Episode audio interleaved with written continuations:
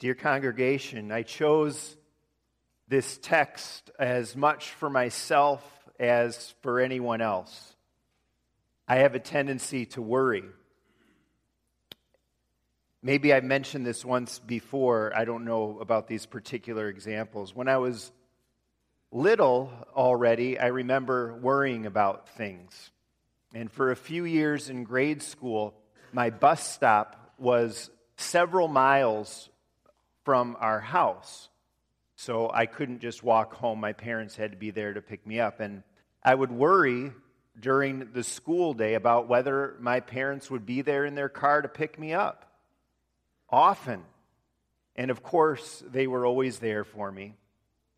Another time in grade school, a little bit after this, when all the kids in the classroom uh, were cheering as we watched the first snow falling outside, I sat at my desk crying and worried about my bus sliding off the road, which, of course, kids could never happen because a bus is so big and heavy it couldn't slide off the road from some snow. And I, have I've tended uh, to worry about things since then, too. These days, at any given time, uh, like you in your life, I'm sure, but I could start worrying about any number of things. Um, faith church and, and, and the work and the ministry here. I could worry, choose to worry about uh, my family and me being able to provide for them. Could worry about Sarah's health, my four daughters and their health and their future. Uh, my oldest is 17 now and, and driving around. I could worry about her getting into an accident. She's applying to colleges for next year, and I could worry about how all that's going to work out, how God's going to provide there. Could worry as I have to assemble all this financial information and documents that colleges need uh, from students applying. I can worry and I could worry about recurrence of my brain tumor. I could go on, but you get the picture. But I certainly did not preach this sermon just for me because I know uh, many people have a tendency to worry. Jesus knew that, and that's why he addresses this subject so pointedly. And it's why there's so many other places in Scripture that get at worry. So many verses that say things like, do not be afraid. And we get that a lot in Scripture. Cast all your cares upon Him. Trust in the Lord with all your heart. And Jesus says, Peace I leave with you. God knows we struggle in this area. We worry about maybe whether or not we'll ever get married. We worry about choosing a career or a college. We worry about our finances, our retirement, our kids, and then later on, we worry about our grandkids. We can worry about our health. We can worry about our country. Certainly are things to worry about there, it seems. It's natural. Now, it's a natural thing to have concerns in life. It's natural to be concerned sometimes. And it's wise to look ahead in your life and think through different scenarios. But worry goes beyond being concerned, worry goes beyond looking at scenarios. Uh, worry tends to always be focused on worst case scenarios. Worry's getting too concerned to the point of obsessing about the possible future and just agonizing about things that are probably for the most part out of your control. Worry goes far beyond just good planning and absolutely can sap the joy out of your life. It seems that the longer you live life, and I haven't lived as long as, as, as a number of you here, but just in, in my lifetime too, it seems, and I've heard it from others, the longer you live in life, there are more opportunities to worry that you'll find. And you'd think that over the years of our life, we'd do better with this problem of worrying, that we'd be learning to trust God's faithfulness and conquer worry. because he's been faithful to us up until now. You'd think as the years went on, as believers, we'd do better. We'd solve this problem. But that doesn't always happen. That doesn't always happen. Sometimes the worries continue, sometimes they increase as we go on in life, sometimes they increase very much in a particular time in our life. We worry, and we know we shouldn't. We know God doesn't want that for us. Four times in our verses we read, Do not worry. In verse 25, 27, 31, and 34. Do not worry. Philippians 4 famously reads, Do not be anxious about anything, but in every situation, by prayer and petition, with thanksgiving, present your requests to God, and the peace of God, which transcends all understanding, will guard your hearts and your minds in Christ Jesus. Worry in our hearts and minds concerns a Christian because we're commanded not to do it. And, and we can think, what is my problem? That I keep doing what God clearly doesn't want me to do. And then that can cause us to worry because of course, worriers always find other things to worry about. It causes us to worry about our faith, which is a pretty serious thing to worry about. And, and it, it's terrible to have to have that kind of worry and doubt. We're talking about worry in light of Thanksgiving coming up on Thursday, Thanksgiving week. And there's no doubt about it to me that worry can just spoil our Thanksgiving. Worry might just be the biggest enemy of a thankful heart and our desire to live thankful lives. And we know that that kind of summarizes uh, the Christian life, really, that we are a thankful people. Well, worry can, can erode and chip at our thankfulness. But there's a flip side to that, it seems to me, and that is that a thankful heart and thankful living can conquer worry. And, and I want us to see from our verses how that might be possible this morning and, and hopefully help us. So I, I learned in the last couple months uh, that there's something called refocusing that's a proven way to help people defeat anxiety, or maybe situational anxiety, mild anxiety. Instead of staying stuck and thinking about the, the stuff that you're anxious about, refocusing means you focus your mind somewhere else. Um, it could be something as simple as counting down from 300 by threes, which is not too hard, but you got to kind of focus to be able to do that. Um, you focus on those numbers instead of what you're anxious about.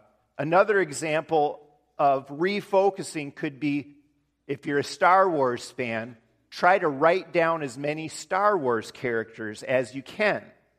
And then once you've written all you can, think of three or five more, or do that with characters of the Lord of the Rings. Focus on, on listing as many characters, as many names as you can. Well, in the midst of the challenge of worry and anxiety, Jesus, in a sense, in here in Matthew 6, this is part of the Sermon on the Mount, is in, he's in a sense telling us, encouraging us, inviting us to refocus. To conquer worry, we refocus first with thanksgiving by taking inventory of our heavenly treasure. The first place we read, do not worry, is verse 25. It says, Therefore, do not worry. Therefore means there's something that comes before that this verse is following. And what comes before, we also read, do not store up for yourselves treasures on earth where moth and rust destroy, where thieves break in and steal, but store up for yourselves treasures in heaven uh, where Jesus basically says those things cannot happen. And then there's the verse about how it's impossible to serve both God and money, verse 24. And it's about where our heart focuses in life. If we focus on so called earthly treasure, whether it be health, our house, our car, our bank account, our clothes, if our focus is there, we'll have reason to worry because none of those things last. They can be taken away, they expire. We should be thankful for all of God's gifts all the time in this week, of course. I'm not saying don't be thankful for those earthly treasures, but we must hold on to earthly treasure more loosely than we often do. Where our main focus should be, where our heart mostly should be aiming, is toward our heavenly treasure. Living for Jesus, serving others, experiencing abundant life in the Spirit looking with gratitude toward eternal life, ultimately, our heart needs to be focused right on Jesus because he's the summary of the heavenly treasure and he's the source of all the heavenly treasure. Focus on knowing him, serving him, hearing his word.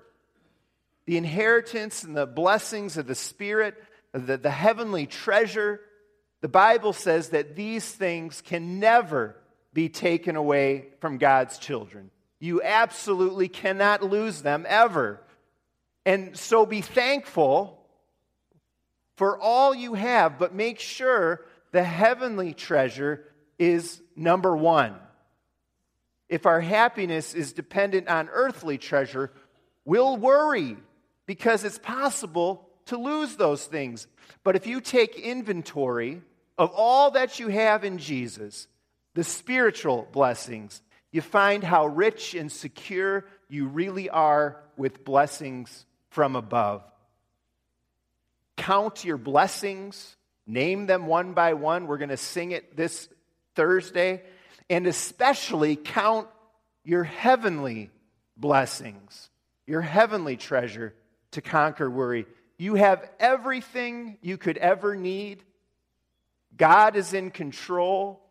It's all in his capable and loving hands. He's faithful.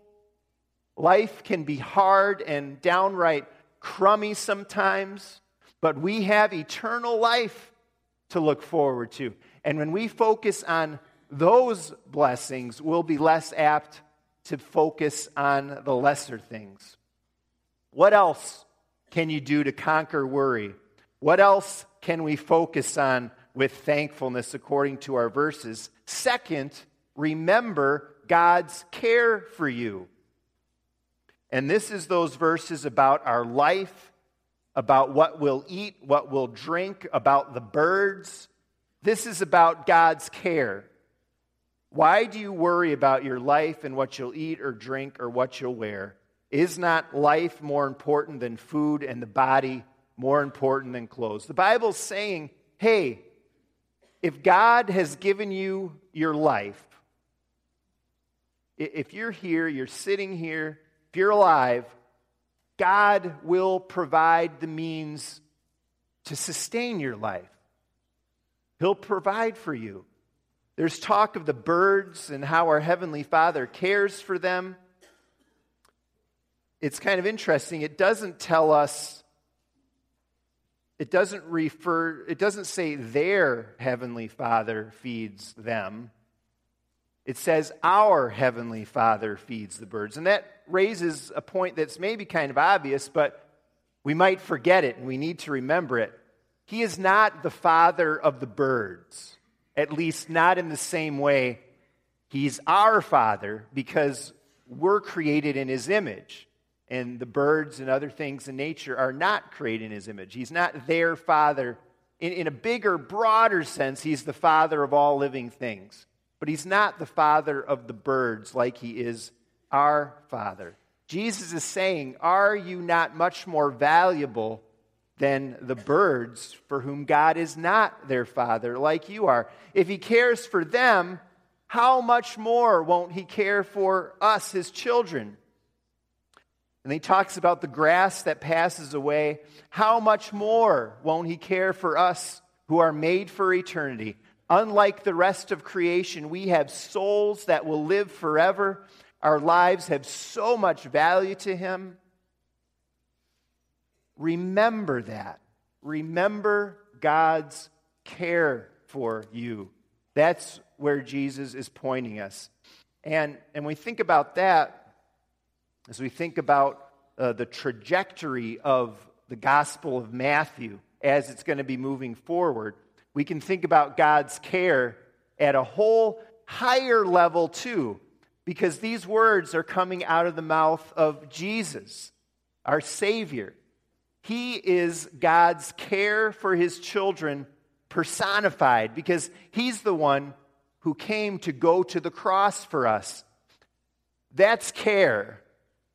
And care isn't even uh, the, the right word for it, it goes beyond care.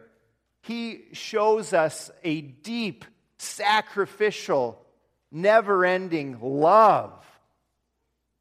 The Bible tells us that God remembers his people in their sin and need, and Jesus is proof of that. So remember God's care for you. Remember Jesus and his coming to save someone like you and someone like me. Just as our salvation from our sins is a supernatural work, and just as salvation could only happen outside of ourselves, not from anything we, we could do, I think that's true of worry too. Because we can try to put ourselves in different situations get a job that we feel um, gives us greater financial security, but none of that will solve worry. It takes a supernatural work for worry to get better in your life ultimately. Something outside of ourselves, something outside of our circumstances to conquer it. But thankfully, that super, supernatural work outside of ourselves has happened. Jesus has come. And so, refocusing there, and more than that, receiving the power from his coming and work, can make our worry fade away. Third, we can refocus with thanksgiving when we embrace the presence of God. Where does it talk about the presence of God in these verses? Where do I get that from in this text? Well, I'm getting that from the reference to the pagans in verse 32. Pagans are people who are irreligious, they do not know God. And I want you to think about that once. A pagan, someone who is not religious, does not know God, if you're a pagan, if you don't know God, you've got reason to worry because you're all alone in this world. A pagan is all alone in this world. Wouldn't that be scary? If it's you all alone in this world, you sure do have a lot to worry about. The, the presence of, of money in your life, the presence of a big house, those the, the presence of those things never solved anyone's worry. All a pagan has for comfort is their stuff, and that can't give comfort. Wake up, they wake up in the morning, just them. Go to sleep at night, no God. People without God, pagans, are all alone in life. And it's very, very sad. They may have family and friends, but without a heavenly father, that's not nearly enough in life. But that's not your life, Christian. And that's not mine. I'm not alone. You are not alone. You have the abiding real presence of God through His Holy Spirit. And so we're encouraged to go to the one who loves us unconditionally, who will never let anything or anyone snatch us out of His hands, the one who's all powerful. Refocus from your worry with great thankfulness by embracing the presence of God. You have the triune God, Father, Son, and Holy Spirit with you in your heart, leading you, lifting you up. Uh, when you wake up in the morning, no matter how bleak and gray the day may seem, both outside and in your heart, the Father goes with you, unlike the unbeliever who faces each day alone. When you go to sleep on your pillow at night with all those concerns that can weigh you down and make your mind race, you know you can let things go because you have a Father who bears our burdens and who neither slumbers or sleeps, unlike the pagan who has no one keeping watch over him and no one to take his concerns. So refocus by embracing his presence. Be near him through prayer, through meditating on his word, and, and through the community of faith, through the church. Fourth, and this is our last thought fourth, pursue the divine directive. Refocus by pursuing the divine directive. If you've ever watched Star Trek, and maybe you know by now, I do, I have watched it, and there might be very few people who would admit to doing that. But since I'm going public this morning that I like Star Trek and watch it, maybe you'll dare to admit it now too. In Star Trek, there's a spaceship that goes out to explore new planets and new civilizations. And as the crew explores, they have what's called a prime directive. And the prime directive is the main overriding rule for space exploration. And it's basically the prime directive is do not interfere with other cultures that you meet, especially ones that maybe haven't developed space travel yet, are living in the Stone Age or, or whatever. Because interaction with the spaceship would mess up that culture's natural development and growth. That's the thought of the prime directive. The Christian has a prime directive in a sense, too. A number one rule, a number one focus, and it's at the end of our text. Jesus says, Seek first his kingdom and his righteousness. It's the divine directive because it comes from God and it focuses us on God and his things. We seek the kingdom, we seek kingdom values, kingdom pursuits. In other words, we seek God's ways, God's will. We seek to be part of His plan. We support and are active in churches and ministries who are faithful to His word and mission and, and want to accomplish the things of the kingdom. Pursue His kingdom and righteousness. We give our lives to the things of God as history moves forward towards Jesus coming again one day. And when we refocus there, on serving others in something much bigger and greater than ourselves and our little lives and our little troubles, this too can help us conquer our worry and our fears and our anxieties because it's not just about us in life, it's about Him and His people and others, those in need, the kingdom. Jesus says here to those who worry, and this is one of the things in the text that I think troubles the worrier, O you of little faith. O ye of little faith, right, is, is the older translation. Ouch.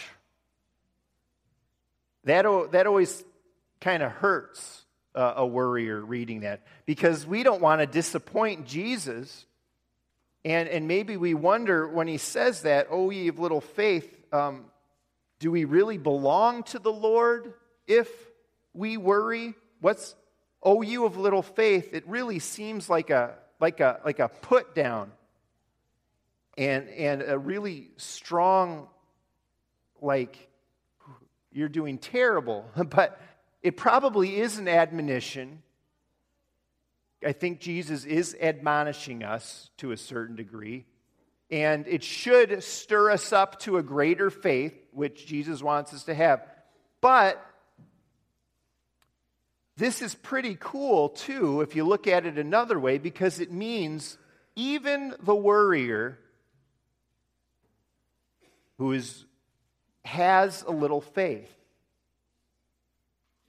Jesus says, Oh, you of little faith. It means we have a little faith. And you know how faith gets there? God puts faith in our hearts. Um, one of the most famous things that the reformer John Calvin said is that a weak faith is nevertheless a true faith. And so, even those who worry and agonize have some faith, which means God is yet at work in our hearts and lives. Jesus says to his children, he says uh, to you and me, he says to the worrywarts with compassion and grace, lovingly shaking his head, Oh, you of little faith. He says that with love with tenderness, with great care. Hear me, listen to my word, refocus on what I'm teaching you here, refocus your troubled minds with thankfulness this week and always as you take inventory of your heavenly treasure. Remember, children, the Father's care for you.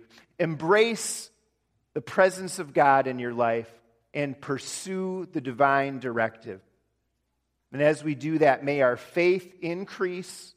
May the power of God take our focus from worry to thankful living. May that be true in my life, and may that be true for each one of you, God's children, my friends. Amen.